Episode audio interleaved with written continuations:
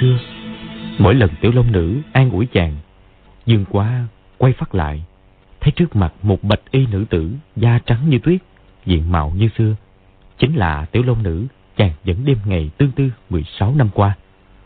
Hai người đứng ngay hồi lâu, cùng kêu khẽ, rồi ôm chầm lấy nhau, ngỡ ngỡ ngàng ngàng, chưa biết là thật hay ảo. Lát sau Dương Quá mới nói, Long Nhi, diện mặt của nàng chẳng thay đổi gì, còn ta thì đã già. Không phải già, mà là quá nhi của thiếp đã trưởng thành. Tiểu Long Nữ hơn Dương Quá vài tuổi, nhưng nàng từ bé sống trong cổ mộ, theo sư phụ tụ tập nội công, rũ bỏ mọi tư lượng dục niệm. Dương Quá thì lo nghĩ đủ thứ, đại bi đại lạc, cho nên đến khi hai người thành hôn, trong hai người như cùng tuổi với nhau. Phép tu luyện dưỡng sinh của Ngọc Nữ Công phái cổ mộ có 12 yếu quyết. Chữ thiểu là thiểu tư, thiểu niệm, thiểu dục, thiểu sự, thiểu ngữ, thiểu tiếu, thiểu sầu, thiểu lạc, thiểu hỷ, thiểu nộ, thiểu hiếu, thiểu ố. Bởi lẽ suy nhiều, ác mệt mỏi tinh thần, nghĩ nhiều, ác tinh tán. Muốn nhiều, ác trí tổn, làm nhiều, ác mệt mỏi, nói nhiều, ác hụt hơi, cười nhiều, ác hại ghen, buồn nhiều, ác mệt tim, sướng nhiều, ác ý làm, vui nhiều, ác hại trí nhớ, giận nhiều, ác quyết mạch bất định, ưa thích nhiều, ác mê muội bất trị, ghét bỏ nhiều, ác nôn nóng bất an, không trừ bỏ 12 cái nhiều ấy, chính là gốc của việc mất mạng dày. Tiểu Long Nữ tu di từ nhỏ, không vui không buồn, vô tư vô lự, công lực tinh thuần, có điểm còn hơn cả tổ sư Lâm Triêu Anh. Nhưng sau đó Dương Quá đến tòa cổ mộ, hai người sống với nhau nhiều năm, tình ý nảy sinh. Những điều thiểu sự, thiểu ngữ, thiểu lạc, thiểu hỷ dần dần không theo được nữa. Thành hôn xong, lại biệt ly 16 năm. nhưng Quá phiêu bạc giang hồ, tóc mai nhuốm bạc. Tiểu Long Nữ thì ở dưới u cốc, tuy không tránh khỏi nỗi buồn tương tư, song công phu tu luyện 20 năm không nhỏ. Mấy năm sau tái tu luyện 12 yếu quyết chữ thiểu, dần dần thiểu tư, thiểu niệm, thiểu dục, thiểu sự, độc cư dưới đáy sơn cốc. Nên hai người gặp lại nhau, thì trong dương quá rõ ràng là già hơn tiểu long nữ. Tiểu long nữ 16 năm không nói. Ban đầu nói năng khó khăn, hai người nói ít, chỉ nhìn nhau mỉm cười. Sau đó dương quá nhiệt quyết trào chân, chàng cầm tay tiểu long nữ chạy ra bên ngoài nói. Long nhi, ta sung sướng quá. Rồi chàng tung mình nhảy lên, cao đến ngang ngọn một cây đại thụ, lộn bảy tám vòng.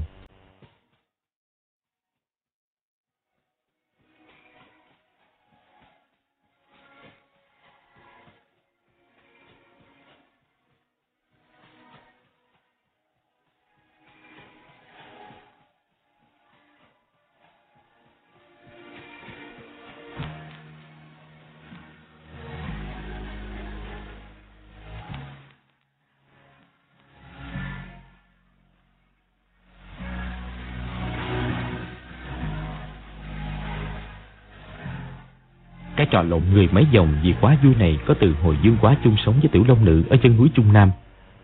Ngót 20 năm nay, Dương Quá đã quên hẳn. Không ngờ hôm nay sắp bước sang tuổi trung niên, đột nhiên chàng lại lộn người.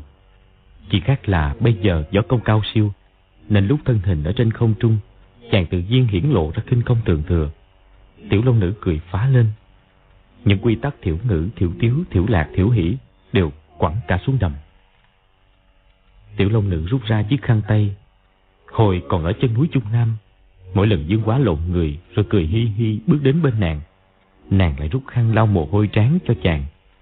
Lúc này, nhìn chàng lại gần, mặt không đỏ, hơi thở không dồn dập, làm gì có mồ hôi trán. Nhưng nàng vẫn dùng khăn chấm chấm vài cái trên trán chàng.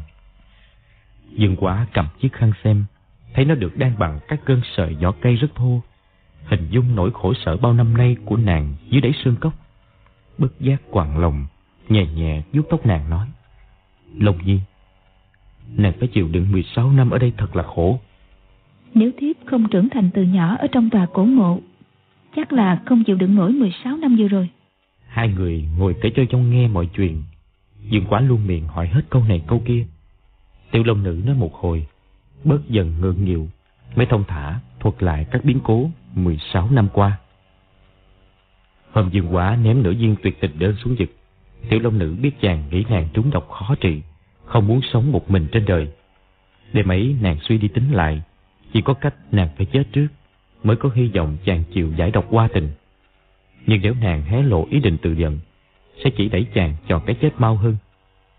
Nên nghĩ đến nửa đêm, nàng bèn lên đoạn trượt nhai, dùng kiếm khắc hai dòng chữ. Cố ý ước hẹn 16 năm sau tái hợp, rồi mới nhảy xuống thăm cốc. Bây giờ nếu nàng nghĩ Dương quá may mắn thoát chết, cách 16 năm chàng vẫn không nguôi thương nhớ nàng, thì nàng đã chẳng tự giận. Nàng kể đến đây, Dương quá thở dài nói. Tại sao nàng lại hẹn những 16 năm? Nếu hẹn 8 năm thôi, chẳng phải chúng mình đã đoàn tụ sớm 8 năm rồi không? Thiếp biết thâm tình của chàng đối với thiếp. Chỉ 8 năm thì quyết chưa pha nhạt. Ôi, 16 năm sau mà chàng còn nhảy xuống vực tuấn tình. Thế mới biết, một người càng có thâm tình càng tốt. Giả dụ lòng ta sớm phai nhạt, chỉ đứng bên đoạn trường nhai khóc một hồi rồi bỏ đi, thì suốt đời chúng mình không còn được gặp lại nhau. Mọi việc đều do ý trời. Hai người giàu sinh ra tử, sau bao biến cố, cuối cùng lại được đoàn tụ. Giờ đây ngồi từ bên nhau trong thâm tâm đều cảm tạ ông trời. Hai người im lặng hồi lâu Dương Quá hỏi. Lúc nàng nhảy xuống vực, sự việc thế nào? Thiếp nửa mê nửa tỉnh rơi xuống đầm nước. Lúc đang nổi lên thì bị dòng nước đẩy vào một hố băng, thông lên đây. Thế là sống ở nơi này luôn. Chỗ này không có cầm điểu giả thú. Nhưng mà trong đầm có nhiều thủy sản, hoa quả dưới đáy cốc ăn không hết. Chỉ không có giải, phải bóc vỏ cây may quần áo mà thôi. Bây giờ nàng trúng băng phách ngân châm, chất cực độc đã ngấm vào kinh mạch, không thứ thuốc nào trên thế gian chữa được. Làm sao ở đây lại vẫn khỏe? Chàng nhìn kỹ tiểu long nữ, thấy dung mạo nàng trắng trẻo, không hồng hào, nhưng hắc khí ẩn hiện ở giữa hai đầu lông mày, sau khi trúng độc đã biến mất. Tiểu long nữ nói, Thiếp xuống đây mấy ngày, thì độc tính phát tác, người sốt nóng như lửa, đầu nhức như muốn nổ tung, thật là không thể chịu nổi. Nhưng mà thiếp nhớ lại đêm động phòng qua chút trong tòa cổ mộ, chàng dậy tiếp ngồi trên giường hàng ngọc, nghịch giận kinh mạch, tuy không thể trừ độc, nhưng cũng đỡ khổ sở đau đớn. Thế là thiếp lặn xuống chỗ hố băng, tựa đầu vào đó một hồi, thấy hiệu nghiệm. Sau đó thiếp tường quay lại bờ đầm, nơi mình rơi xuống, ngẩng lên xem có tin tức gì của chàng không. Một hôm bỗng thấy có mấy con ong ngọc phong xuyên qua sương mù bay xuống. Hẳn là bầy ong mà lão quan đồng mang đến tuyệt tình cất. Thiếp như gặp hảo hữu, bèn làm các tổ ong cho ông ở lại. Sau ông kéo đến ngày càng nhiều. Tiếp ăn mật ong, lại bắt bạch ngư ở dưới đầm mà ăn nữa. Cảm thấy bệnh đỡ dần. Không ngờ mật ong và bạch ngư dưới hàng đầm lại là thứ giải độc rất công hiệu. Số lần độc tính phát tác trong cơ thể cũng ít dần và cách quản xa dần. Thoạt đầu phát tác ngày một lần, sau thì vài ngày một lần, rồi một tháng một lần. Cuối cùng á, năm sáu năm nay không phát tác lần nào nữa. Chắc là đã khỏi hẳn rồi.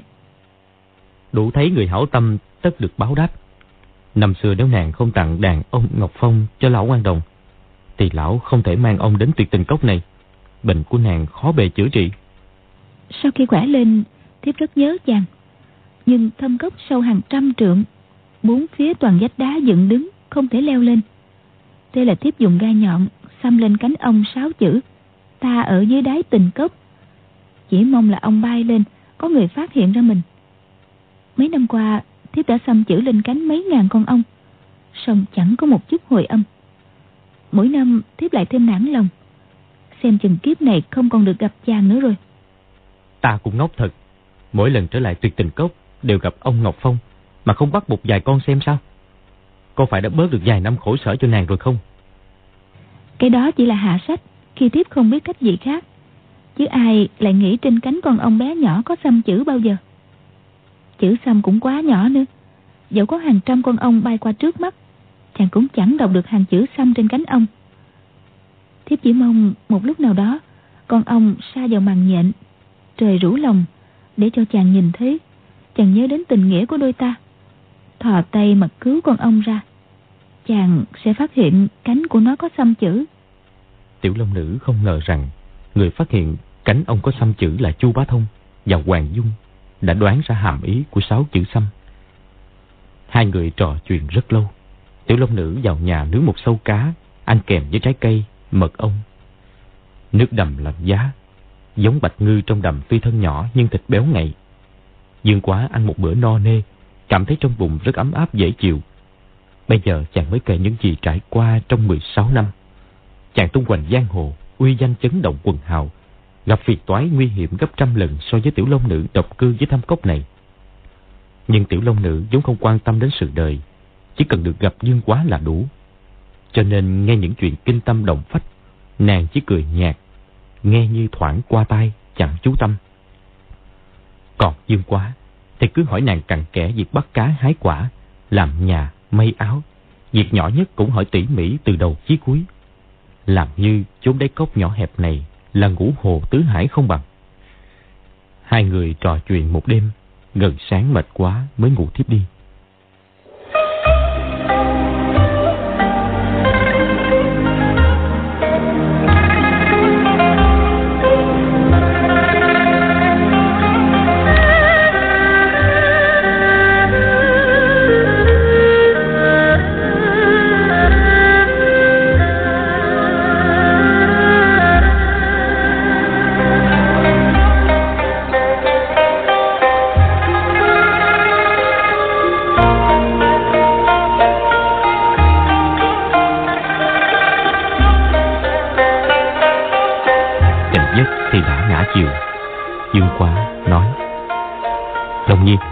Chúng mình sống ở đây đến già, Hay chúng mình tìm cách trở lại chốn thế gian phồn hoa?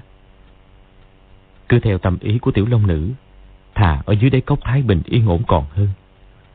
Nhưng nghĩ Dương quá thích náo nhiệt, Tuy tình nghĩa sâu nặng với nàng, Nhưng chàng không quen cảnh u tịch thế này, Bèn nói. Chúng mình nghĩ cách leo lên trên kia. Nếu ở trên đó không tốt, Thì lại xuống đây. Có điều Có điều là muốn leo lên Cũng không dễ chút nào. Hai người lặn xuống hố băng, sang bờ đầm bên kia. Thấy có một sợi dây dài bằng vỏ cây thông từ trên xuống. gian đầm có rất nhiều vết chân, một đống lửa còn chưa nguội tro. Xem xét một hồi, thấy trên một thân cây có người dùng kiếm khắc hai hàng chữ.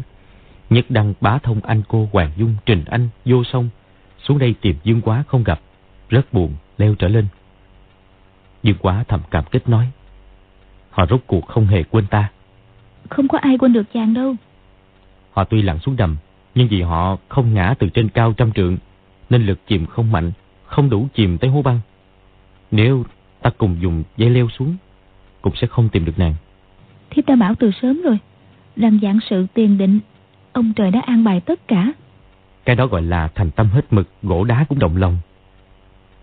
Chàng đưa tay kéo sợi dây thử xem bên trên có được buộc chắc hay không rồi nói. Long Nhi, Ta lên trước xem Kim Luân Pháp Dương còn ở đó hay không. Nhưng nghĩ nhất đăng đại sư, hoàng đảo chủ, lão ngoan đồng đã tới đây. Chắc Kim Luân Pháp Dương đã bỏ chạy rồi. Lại nói. Long Nhi, võ công của nàng thế nào? Nếu không leo được để ta cổng nàng cho. 16 năm qua tuy không tăng tiến, nhưng công phu sở học quá nữa vẫn còn. Dương quá ngoảnh đầu cười, tay trái nắm lấy sợi dây, hơi giận kình, thân mình đã bật lên hơn một trượng. Tiểu Long Nữ cũng bám dây leo lên. Không lâu sau, hai người lên khỏi thăm cốc. Họ kề dai đứng trước đoạn trường nhai, nhìn hai hàng chữ năm xưa Tiểu Long Nữ khắc trên vách đá. Tưởng như sang kiếp khác, họ nhìn nhau cười. Lúc này họ vô cùng vui sướng, bao nỗi thống khổ trong 16 năm quá thành mây khói. Dương quả hái một bông hoa long nữ cài lên mái tóc tiểu long nữ. Nhất thời không biết qua làm đẹp người hay người làm cho bông hoa thêm kiều diễm. Hoàng Dược Sư đứng trên mặt thành, nói muốn bày trận thế nhị thập bát tú, đấu một trận lớn với Kim Luân Pháp Dương. Qua tỉnh Bẩm Minh với An Phủ Sứ Lã Văn Đức, xin hạ tướng lệnh, để Hoàng Dược Sư tại hiệu trường điều binh hiện tướng. Hiện thời các lộ anh hùng hào kiệt tham gia đại hội anh hùng tuy đã ra về quá nữa, song cũng còn rất nhiều anh tài ở lại thành Tương Dương ai nấy tề tựu tại hiệu trường nghe lệnh. Hoàng Dược Sư nói. Một thác tử sử dụng bốn vạn quân đội, dây quanh cái đài cao. Chúng ta nếu được động binh mã nhiều hơn, Dù có đánh bại chúng cũng không phải là dối gian gì. Cho nên chúng ta cũng chỉ sử dụng bốn vạn người. Binh Pháp Tôn Tử có nói, đóng gấp 10 lần thì dây địch. Nhưng người giỏi dục binh chỉ lấy một dây một, đâu có khó. Trận thế vị thập bát tú của chúng ta chia ra năm phương vị. Các tướng lĩnh được triệu tập để nghe giải thích tỉ mỉ. Hoàng Dược Sư nói, trận thế biến quá phức tạp, nhất thời không thể quán thông.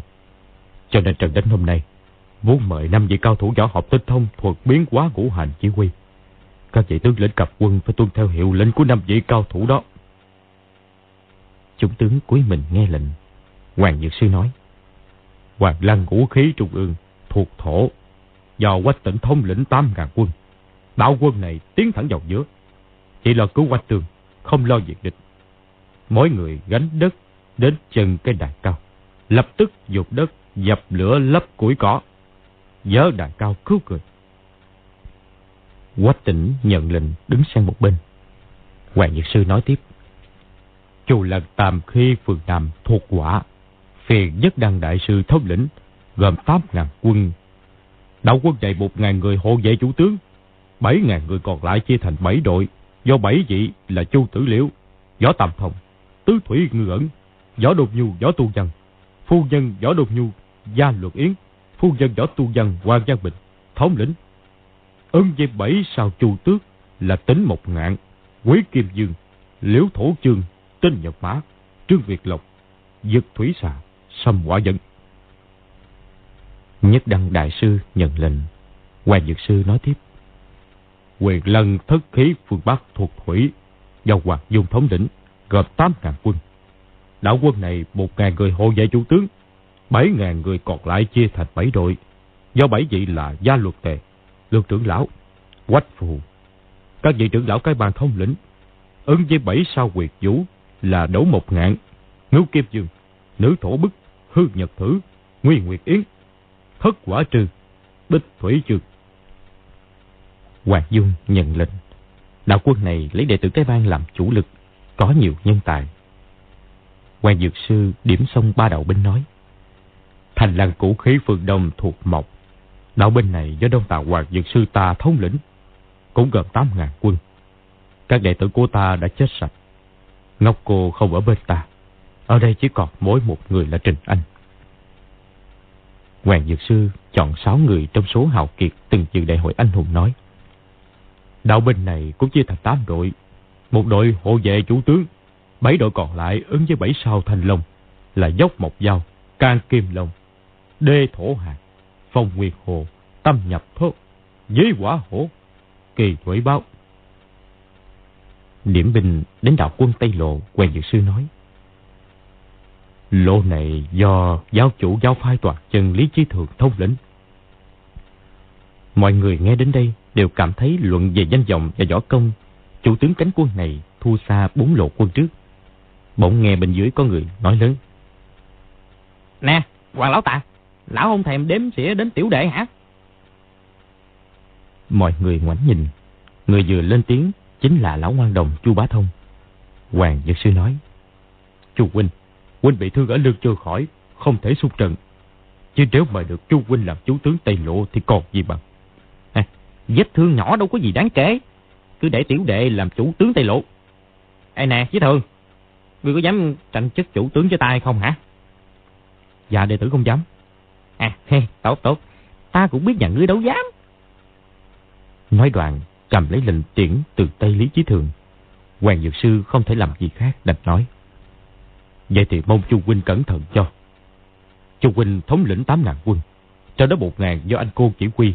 7.000 còn lại giao cho các đệ tử đời thứ ba của phái toàn chân. Như Lý Chí Thượng chỉ huy ứng với 7 sao bạch hổ. Là khuê một lan, lâu kim cẩu, dị thủ trĩ, ngang nhật kê, tức nguyệt điểu, chủy quả hồng, thương tiểu diên. Điểm binh xong, lệnh cho các lộ quân sĩ đến kho quân khí nhận đủ vật dụng cần thiết rồi phất cờ lệnh. Bốn dạng binh mã chia ra năm phương đông nam tây bắc chính giữa. Hoàng Dược Sư dõng dạc nói. Năm xưa, 28 viên tướng, ưng với điệp trời, phò tá Hán Hoàng Vũ, Trung Hưng. Nay trận thế vị thập bát tú của chúng ta, tuy không sánh nổi thành thế của Hán Hoàng Vũ, giật chốc giặc giữ nước. Cũng đường đường chính chính là một kỳ soái oai hùng. chư quân hãy nghe hiệu lệnh của chủ tướng. Hôm nay, quyết một trận tử chiến với bọn khắc tử Mông Cổ. Tướng sĩ độc thanh đáp ứng gian gian như tiếng sấm. Bèn bắn ba phát pháo hiệu. Bốn cổng thành mở rộng. Năm lộ binh mã hùng dũng tiến ra. Tây lộ quân lấy phái toàn chân làm chủ lực. Các đạo sĩ vốn thành thạo thiên canh bắt đầu trận. Chỉ thấy trường kiếm sáng loáng. Bảy người một nhóm. 49 người một đội. Chuyển dịch như sao xa. Tướng sĩ Mông Cổ nhìn qua cả mắt chỉ biết bắn tên ngăn chặn. Chỉ nghe ở mạng Bắc quân địch rú lên thất thanh. Hoàng Dung chỉ huy đệ tử cái bang dùng dòi dài phun nước độc dơ về phía quân địch. Thứ nước ấy dính vào người lập tức ngứa ngáy như điên. Lát sau đã làm thối rửa cái da thịt. Quân địch không chịu nổi phải rút dậy. Ở Nam Lộ, quân khói bốc ngút trời. Là Nhất Đăng xuất lĩnh 8.000 quân thi triển quả công, dùng ống đồng phun lửa lưu huỳnh. Quân Mông Cổ thấy tình hình nguy hiểm, dội dồn vào giữa. Quách tỉnh xuất lĩnh 8.000 quân từ phía sau từ từ tiến lên. Thấy quân địch bắt đầu rối loạn, liền xông thẳng tới chỗ đài cao. Bỗng nghe bên cạnh đài cao nổi lên tiếng tù già vang vọng. Từ dưới đất có mấy dạng quân địch đổi đất chui lên. Thì ra chủ soái Mông Cổ cũng giỏi dục binh. Ngoài bốn dạng nhân đội bố trí xung quanh cái đài cao, còn đào hầm mai phục mấy dạng quân nữa. Thành thử cục diện đang bại của quân Mông Cổ lập tức thay đổi Trần thế nhị thập bát tú tung hoành. Tuy có làm rối loạn quân địch, song không thể tiêu diệt chúng. Trống trận, gian rền, quân tống hò hét xông vào ác chiến với quân địch. Đội cung nỏ từ chân đại cao bắn tên ra như mưa. Trung lộ quân do quách tỉnh chỉ huy mấy phen xông vào đều bị mưa tên hất trở ra. Đội bên ác chiến đã nửa canh giờ, vẫn chưa phân thắng bại. Hoài Dược Sư phất lá cờ xanh, đột nhiên đông lộ quân đánh về phía nam. Tây lộ quân đánh lên phía bắc. Trần pháp biến động. Trần thế vì thập bát tú ngầm chứa cái lý ngũ hành sinh khắc. Hồng kỳ quân Nam lộ của Nhất Đăng Đại Sư đánh vào chính giữa. Hoàng kỳ quân của Quách Tịnh đánh sang phía Tây. Bạch kỳ quân của Chu Bá Thông xông về phía Bắc. Hắc kỳ quân của Hoàng Dung thì xông sang phía Đông. Còn thanh kỳ quân của Hoàng Dược Sư chuyển xuống phía Nam. Sự luân chuyển ngũ hành này là quả sinh thổ, thổ sinh kim, kim sinh thủy, thủy sinh mộc, mộc sinh quả.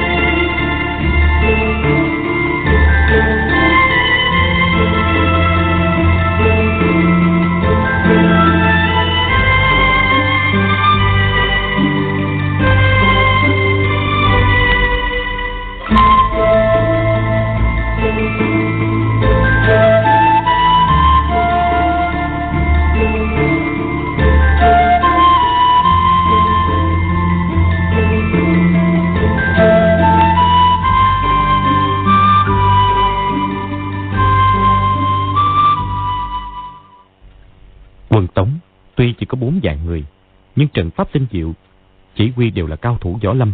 Quân binh người người đều biết ơn vợ chồng quách tỉnh, quyết ý liều mình cứu ái nữ cho vợ chồng họ. Cho nên tuy quân địch đông gấp đôi, cũng không ngăn được. A chiến hồi lâu, Hoàng Dược Sư hú một tiếng dài. Thanh kỳ quân lui vào chính giữa. Hoàng kỳ quân đánh lên phía bắc. Hắc kỳ quân du hồi xuống phía nam. Hậu kỳ quân tiến sang phía tây. Bạch kỳ quân tấn công phía đông. Lần biến đổi trật pháp này là nghịch chuyển ngũ hành, là mộc khắc thổ, thổ khắc thủy, thủy khắc quả, quả khắc kim, kim khắc mộc. Sự biến hóa ngũ hành sinh khắc nói ra nghe quyền diệu, thật ra là do cổ nhân Trung Quốc tinh nghiên sự biến đổi vật tính mà ngộ được cái lý, hiểu cái đạo âm dương, cái thuyết phản hồn thần. Nền y học lịch số của nước ta đều dựa vào đây. Cái gọi là ngũ dần cách thủy trên ứng thiên kỳ, âm dương giảng phục, hàng thử ngân tùy, chân tà tương bác, nội ngoại phân ly, lục kinh ba đan, ngũ khí khuân di. Có thể nói là cử thế vô song đương thời.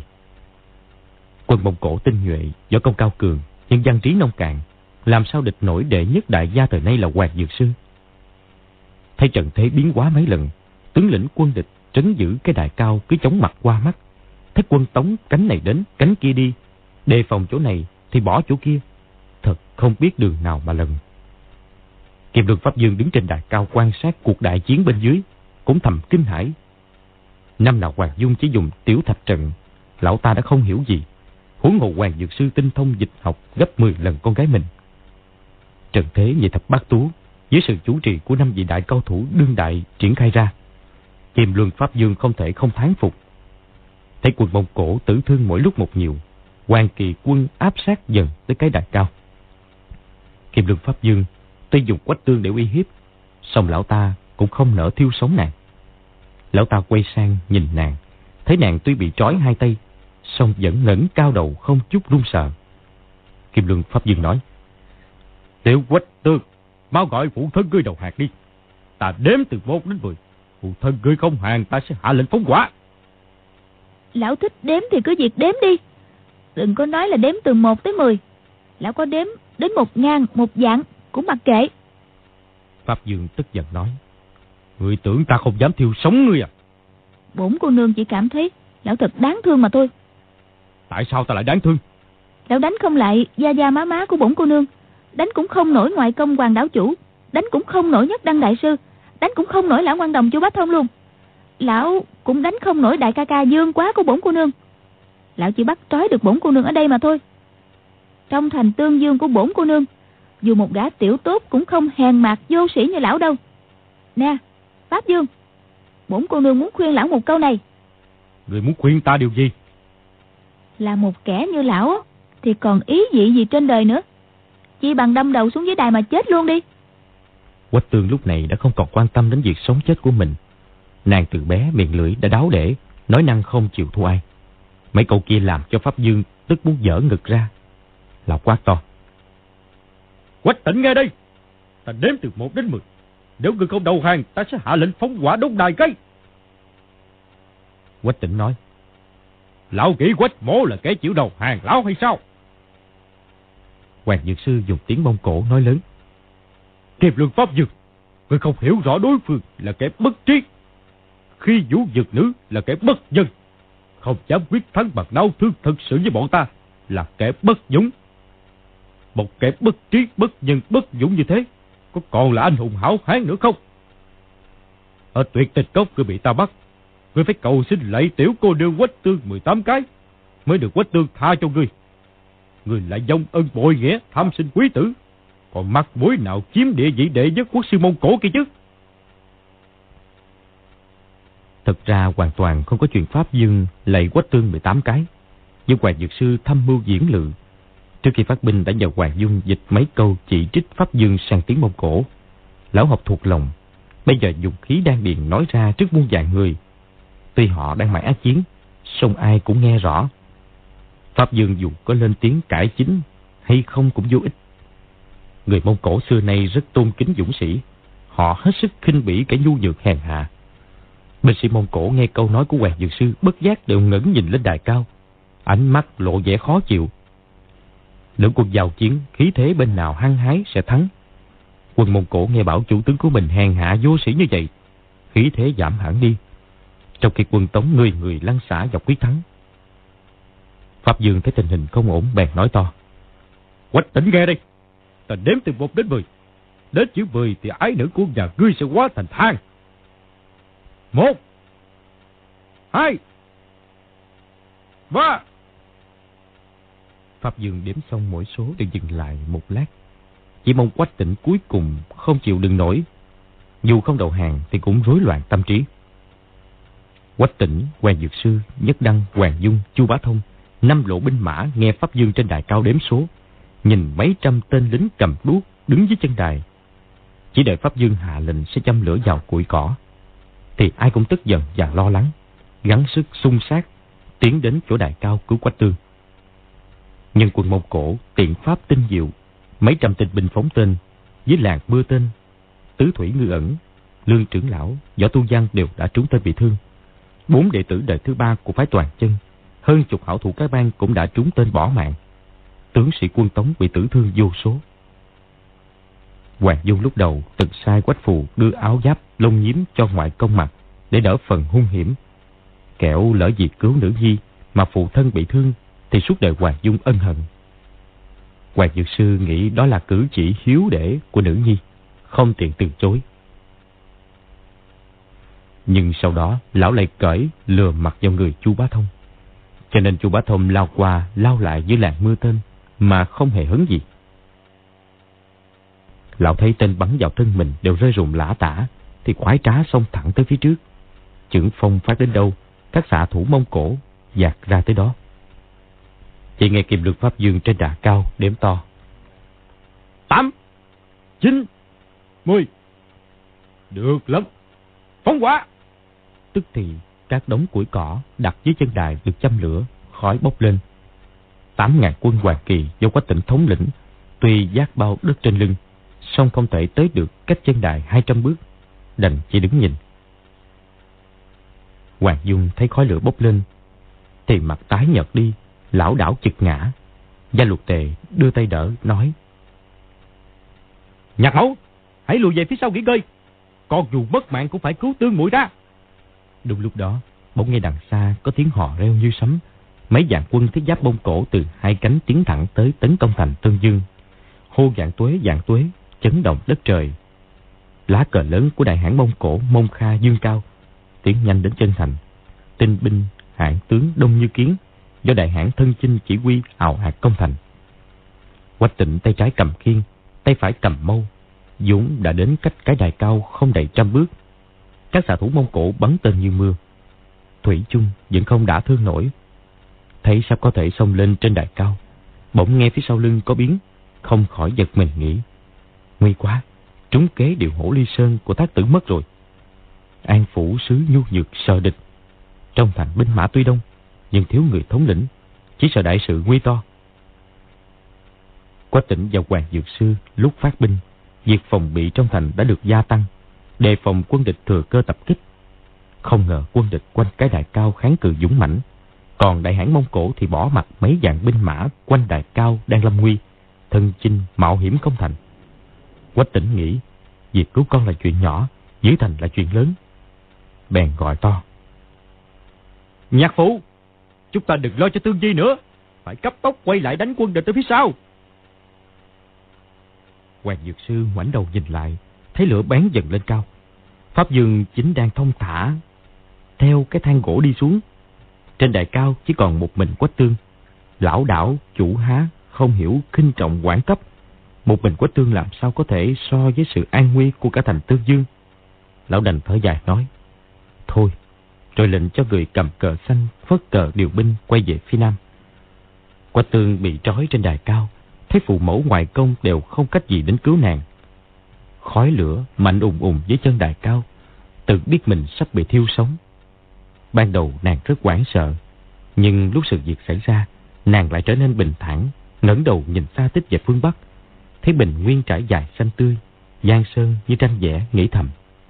Thế giới đẹp nhường kia, mình lại sắp phải chết. Không biết đại ca ca lúc này ở đâu nữa, đã lên khỏi đáy sơn cốc hay chưa? Hồi tưởng mấy lần gặp gỡ Dương Quá, tuy từ nay không còn được gặp lại chàng, nhưng chỉ ba lần giải cấu tương phùng ấy cũng đủ cho cả đời. Lúc này, thân lâm cực hiểm, trong tâm đã vô cùng thanh thản. Đối với cuộc ác chiến dưới chân đài cao, nàng không quan tâm nữa. Chính đang thả hồn tới thăm cốc, hồi tưởng hôm nào, bỗng nghe có tiếng hú từ xa vọng tới. Tiếng hú ấy từ hồ ác tiếng hò hét xung sát của thiên binh dạng mã nơi này.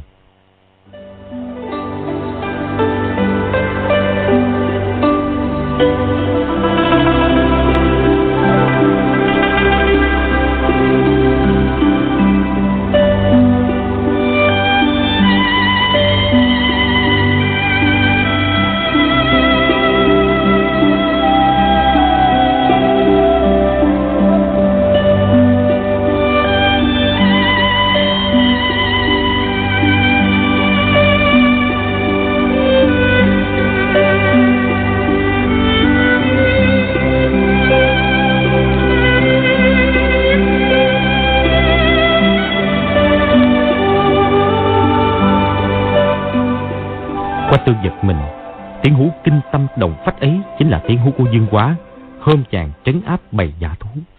Nàng bèn ngoảnh về phía tiếng hú vọng tới, Thì thấy ở mạng Tây Bắc quân Mông Cổ Đang liên tiếp dạt cả ra hai bên.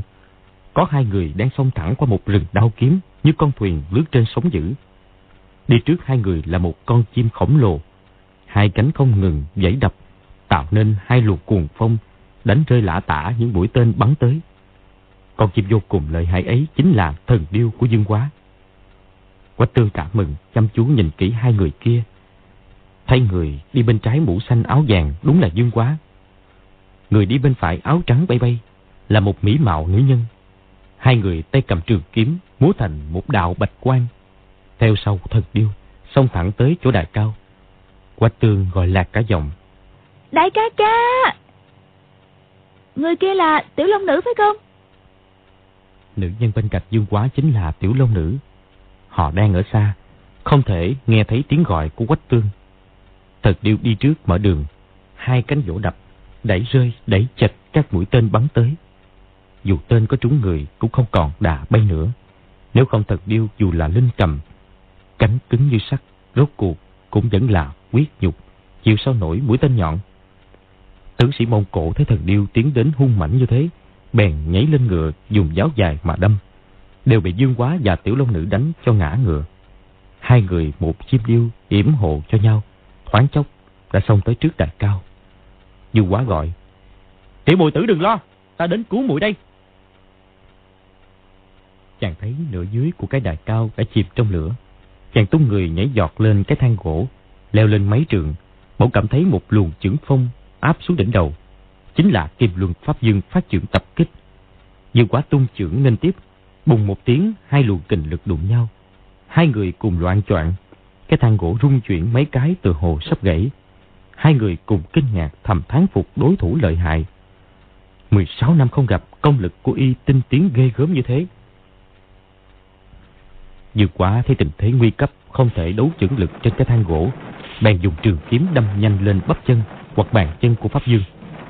Pháp Dương ở bên trên, Nếu dùng kim luân đối phó Thứ binh khí ấy ngắn Tay cuối gặp người rất bất tiện. Lão ta đành phải nhảy giọt lên đài cao.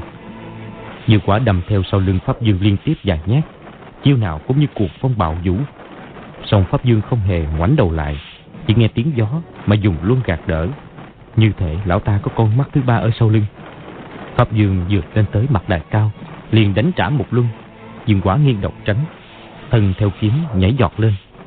Pháp Dương dùng kim luân và cả ngân luân Gạt mạnh thanh kiếm của chàng Ban này ở cái thang gỗ Hai người đã đấu một chưởng Vì quá cảm thấy chưởng lực của Pháp Dương quá trầm hùng Chàng chưa từng gặp đối thủ nào như vậy Bất giác lấy làm lạ Nghĩ bụng Mình từng luyện công trong hải triều đủ sức chống chọi với sống dữ.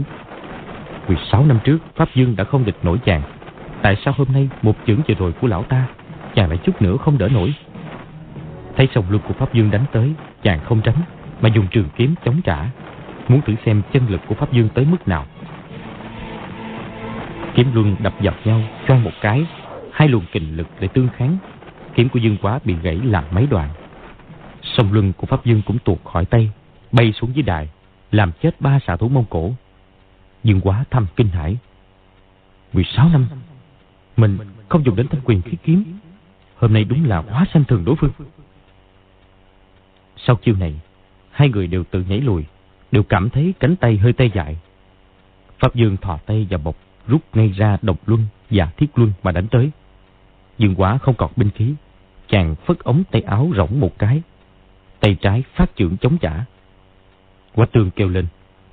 Lão ác tăng kia, bổn cô nương đã bảo, lão đánh không nổi đại ca ca, có phải không? Lão khoe võ công cao siêu hả? Tại sao lại phải dùng hai món binh khí đấu với người tay không chứ? Thật là không biết giữ thể diện mà. Pháp Dương hừ một tiếng không trả lời. Chiêu số của sông Luân trong tay càng dồn dập thêm. Hoàng Dược Sư, Quách Tỉnh, Hoàng Dung đang tự dẫn quân về cứu thành Tương Dương.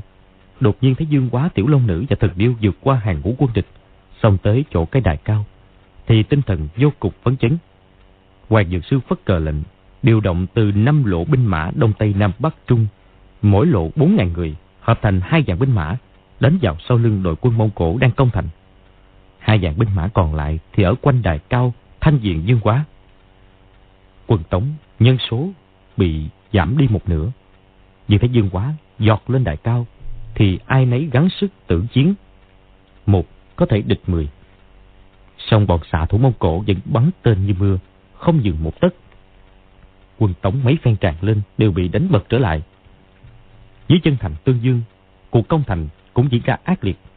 An phủ sứ Lã Văn Đức không dám ra mặt thành, y mặc áo giáp sắt, mang theo hai ái thiếp chui vào bên trong tiểu lũy mà run rẩy, miệng cứ lẩm bẩm khấn. Câu khẩu cứu đạn, quan thế Bồ Tát, xin hãy phù hộ, phù hộ cho gia đình chúng con, già trẻ, trai gái bình yên, cứu khổ cứu đạn. Hai ái thiếp thì kẻ xoa ngực, kẻ lao bọt mép cho y. Quân thám báo chốc chốc chạy vào bẩm. Ở cửa đông quân địch lại tăng diện thêm một dạng quân đội. Ở cửa bắc quân địch đã dựng thang leo lên. Lại dân đức chỉ trợn mắt hỏi.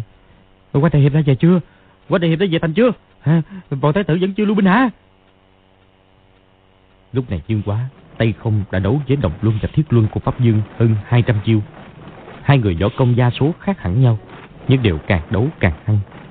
Luân ảnh trưởng phong bao trùm cái mặt đài cao, khói đen từ dưới bốc lên, làm cho ba người cay cả mắt. Dương Quá tuy không có binh khí, nhưng không hề bị núng thế. Pháp Dương đang ác đấu, cảm thấy cái đài cao hơi lung lay. Thầm nghĩ chân đài cao bị cháy, cái đài cao sắp đổ sập. Khi đó lão ta sẽ cũng bỏ mạng với Dương Quá và Quách Tương. Lại thấy trường pháp của Dương Quá càng lúc càng biến ảo. Đổ thêm trăm hiệp nữa, lão ta ắt bị chàng chế ngự. Trong cơn nguy cấp liền nảy độc kế, lão đánh mạnh thiết luân tới vai phải của Dương Quá. Thừa lúc chàng cầm vai tránh né, đồng luân trong tay phải đột nhiên văng mạnh tới trước mặt Quách Tương. Nàng bị trói vào cây cột toàn thân không thể cử động, làm sao tránh nổi. Dương Quá cả kinh, rồi nhảy lên cao, dùng ống tay áo phải đánh rơi đồng luân. Nhưng hai đại cao thủ giao đấu, quả thực không thể sai sót dù nhỏ. Dương Quá chỉ cốt cứu Quách Tương, nên môn hộ toàn thân lộ liễu. Pháp Dương nhoài người giơ tay, cái cảnh sắt của Thiết Luân chém vào bắp chân trái của Dương Quá. Dương Quả đang lơ lửng trên không, rồi dùng chân phải đạp vào cổ tay đối phương. Thiết Luân của Pháp Dương lật chết đi.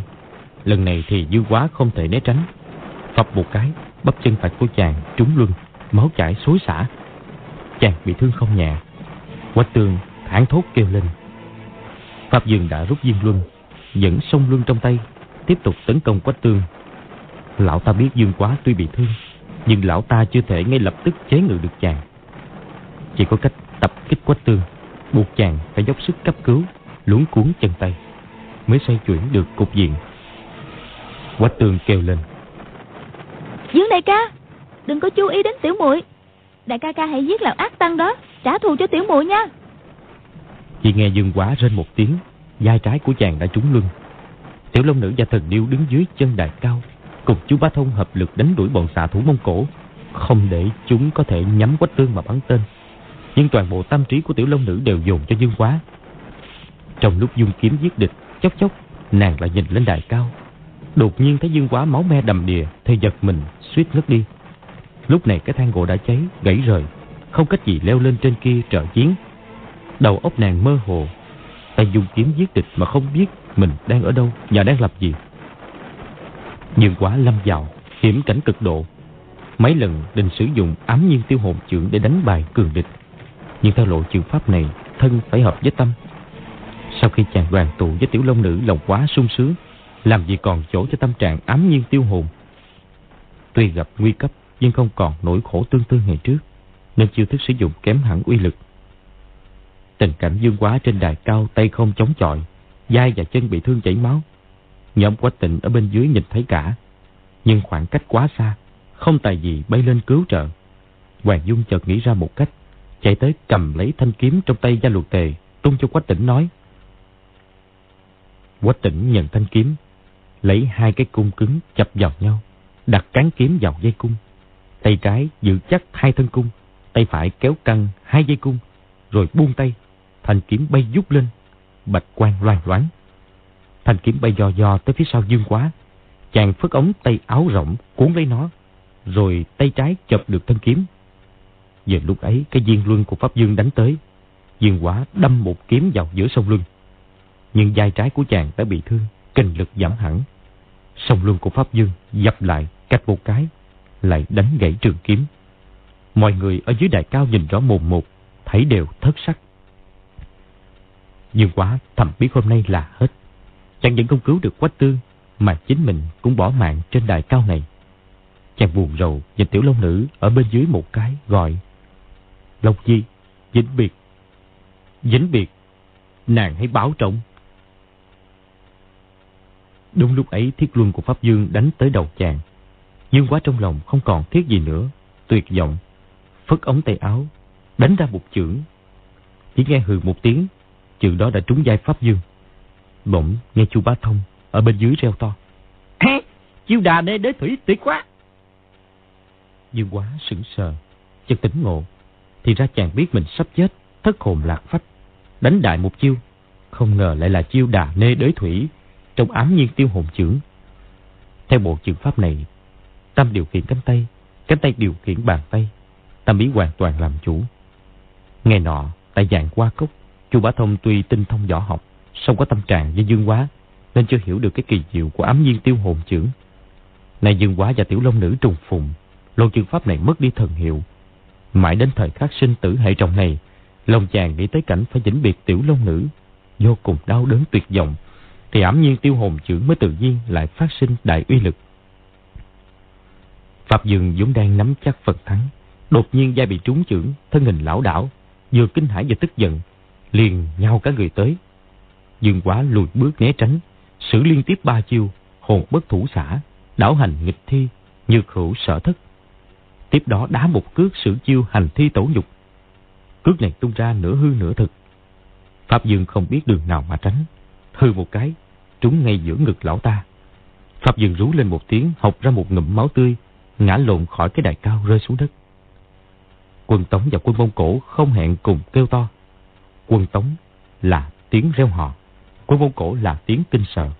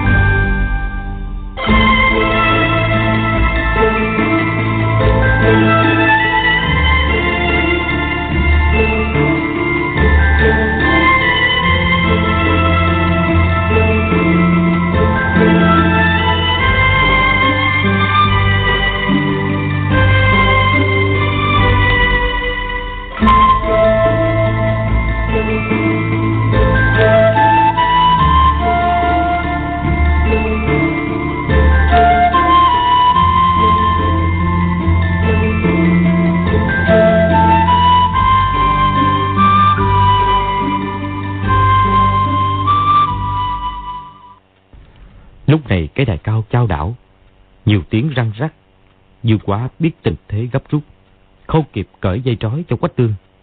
Chàng dung trưởng đánh gãy cái cột, ôm nàng cùng khúc cột gãy, nhắm chuẩn lưng thần điêu mà nhảy xuống. Thần điêu liền dang rộng hai cánh, nhảy lên cao hơn một trường, nó thân thể quá to nặng, không bay được. Nhưng cái nhảy này khá cao, dừng quả ôm quách tương đáp xuống lưng thần điêu, sau đó từ từ tiếp đất. Đúng lúc đó, khói lửa bốc cao trong tiếng nổ lớp bóp, cái đài cao đổ ập xuống. Pháp Dương bị Dương Quá đạp văng khỏi cái đài cao, tuy bị trọng thương, song vẫn muốn thoát chết. Lão rơi xuống đất, rồi dội lăn một vòng định bật dậy. Bỗng nghe có tiếng cười hô hô sau lưng, rồi một người ôm lấy lão ta mà đè nghiệt xuống đất. Tiếp đó, lão cảm thấy có hàng ngàn mũi gai nhọn đâm ngập vào da thịt. Thì ra, người đè Pháp Dương chính là Chu Bá Thông. Chu Bá Thông mặc chiếc áo giáp lông nhiễm của đảo Đào Hoa. Cái áo quý này đau kiếm đâm không thủng, xông lại đầy gai nhọn tua tủa. Pháp Dương đã bị thương nặng, còn bị lão ngoan đồng ôm chặt và đè nghiến xuống, làm sao còn cự quậy. Khi cái đài cao đổ sập, lão ngoan đồng nhảy ra xa. Pháp Dương nằm lại bị dùi trong biển lửa. Thank you.